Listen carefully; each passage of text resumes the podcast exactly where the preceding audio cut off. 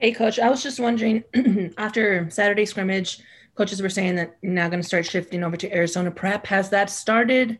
And what does that prep look like? Uh, yeah, we've uh, we've uh, shifted onto just doing Arizona, and it's just um, you know getting our kids familiar with uh, a little bit more with their schemes, um, what to expect, things like that. What you would do in a normal week as far as just install and um, delivering all the things that what the kids need to know to them uh, in a timely manner, and just moving forward from there. Practice, put it on film, and and uh, evaluate the film and make our corrections. And unless I missed it, um, I know Arizona was going to be announcing their starting quarterback today. How has it been like for you, needing to like kind of prepare for kind of two different quarterbacks or whatnot, and then now maybe moving forward with like a clear mind. I don't know if they're going to announce it publicly or not.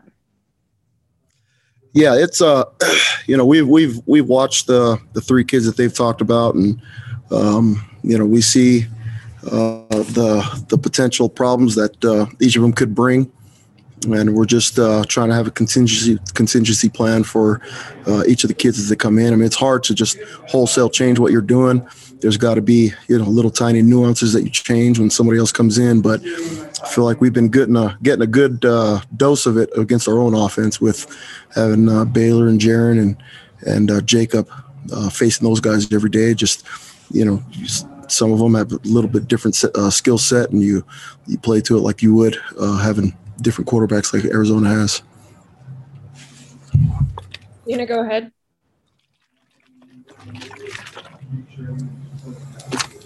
You say me?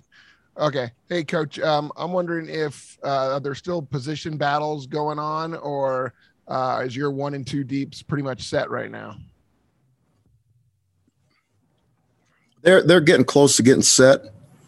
Um, you know, right now we've got to really focus in on on giving the correct guys the the reps. Um, and so we're we're still rotating in uh, at some positions three deep which takes some reps away from the ones and the twos when you're getting getting down that deep. But for the most part, the guys that we anticipate being ones and twos are taking majority, and some of the threes are still still getting some reps. Just not as many at this point. Hey, man, go ahead. Yeah, you guys have a uh, you know really multiple defensive looks. Kind of depends on the week, and and one of those looks sometimes drop eight. It's become kind of more of a common thing in college football than people think. Iowa State Georgia does it. What what is it about that that teams are maybe adopting that more in college football today? Um, you know, I think the the name of the game is really keeping the offense out of the end zone, and um, there's so many different stats you can chase. You know, so many different things that you can. Um, you know, if you're chasing sacks or you're chasing um, picks or you're chasing so many different things. I think explosives on offense is one thing that really, uh, when you're starting to see a lot of explosive, you're starting to see a lot of points. Um, just having having a drop eight system in that, that you can rely on and go back to just keeps the ball in front of you. Uh, keeps the offense a little bit less explosive, just makes it a little bit harder for them to earn everything driving down the field. And I mean, nowadays with uh, with the read zones and the uh, so much speed on the perimeter, all the all the formations you're getting, and the way that people are lining up nowadays. It's really difficult to just um, you know play man to man without without any kind of help over the top. And so um, they just mixing it up the way that you do with uh, your mans, your zones, your drop eights. I mean, you've got. I remember when I was at Utah at uh, uh, when college was a coordinator. We were talking about it the other day when we played uh, uh, when we played Leach when he was at Washington State. We had four different drop eight calls. You know, two different man drop eights and two different zone drop eights, and it's just sometimes you start to face offenses where it's a little bit more um, required for you to have something like that.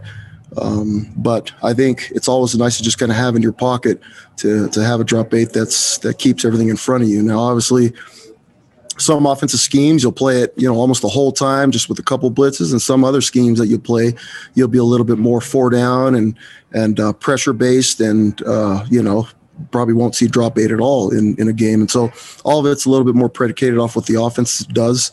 I don't think any defense out there, including ourselves, we don't really come out and say we're a drop eight team and this is what we do. And we prep against every every formation. It's just you don't do that. You say, okay, what does the offense do? Uh, what's going to be what's going to make it difficult for them to score, move the ball? How can we try to create turnovers with the same look, like those kinds of things? But I think you're seeing it more free. It's it's really been around, um, you know, for a while. I'm talking about Kalani having four different drop eights when we played Mike Leach at when he was coordinator at Utah. I mean, it's just it's been around. People have always done it, but you're probably seeing it a lot more frequently now as a base defense, especially in conferences like the Big 12, where where you know that that style of offense is is uh, you know is, is being played by almost everybody, and so.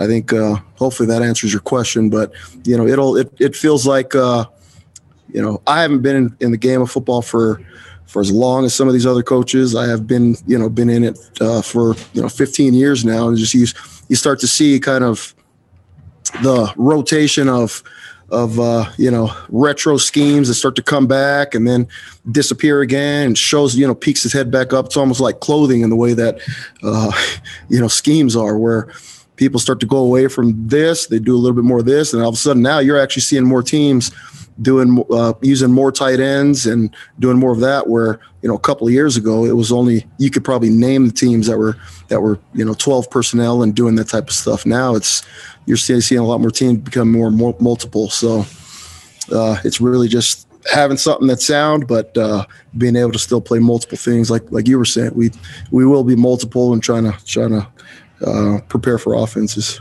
Yeah, I appreciate that answer, and I wanted to change gears w- w- real quick too uh, on a follow up question uh, uh, from th- through fall camp on, on your defense. Who were some of maybe if you had to give a label of maybe some of the MVPs, if you are, some of the guys that just consistently day in day out were, were some of the standout top performers for you guys. Who were they? I've, I've been really, really impressed with uh, our corner group in general. I mean, we we feel like this. You know, I think we've talked about it uh, leading up to this this fall that we feel like it's been the deepest group that we've had at the corner spot. I feel like we have guys that can play. I mean, um, when you feel feel comfortable about that, then you you're you're more likely to call pressures and stuff like that, and, and kind of hang yourself out there and be a little bit more aggressive. And so we've got a group that uh, we feel pretty good about at the corner spot. We met D'Lo, Keenan, um, you know, uh, Jacob uh, Robinson, just just newly arrived, has done a really really good job. I mean, uh, Caleb Hayes has as well. You know, Isaiah Herron. Those, those guys are really playing at a high level. And when you have corners that can play, it just uh, changes a lot of different ways that you can see things as a coordinator as, as far as coverages and what you're doing. Thanks, E. okay, uh, Greg, go ahead. Hey, E, uh, with your ones and maybe some of your twos, even, what's the balance right now between um, getting physical reps and getting your guys healthy a game day at this point? I, I thought I think that our our ones uh, really our twos too, but our ones and twos are doing a really good job taking care of each other. You know, it's been important for us to make sure that we have good on good uh, going the whole time, so that you don't uh, you know you don't have a guy that maybe still developmental that's learning and growing rolling up on on, on a starting player or you know something like that. And you want to certainly want to stay away from those situations. But our ones and twos have done a pretty good job this whole camp taking care of each other and trying to stay off the ground and and uh, play physical and fast. But but uh, you know try to keep each other healthy not taking shots you know unnecessary shots and those kinds of things. And so um, i think it's really important for us to still practice that way. We all agree that it's important for us to practice that way all the way up leading to the game. We can uh, keep that edge. But uh, um, i think it's just really just been on our players and they've done a good job staying healthy.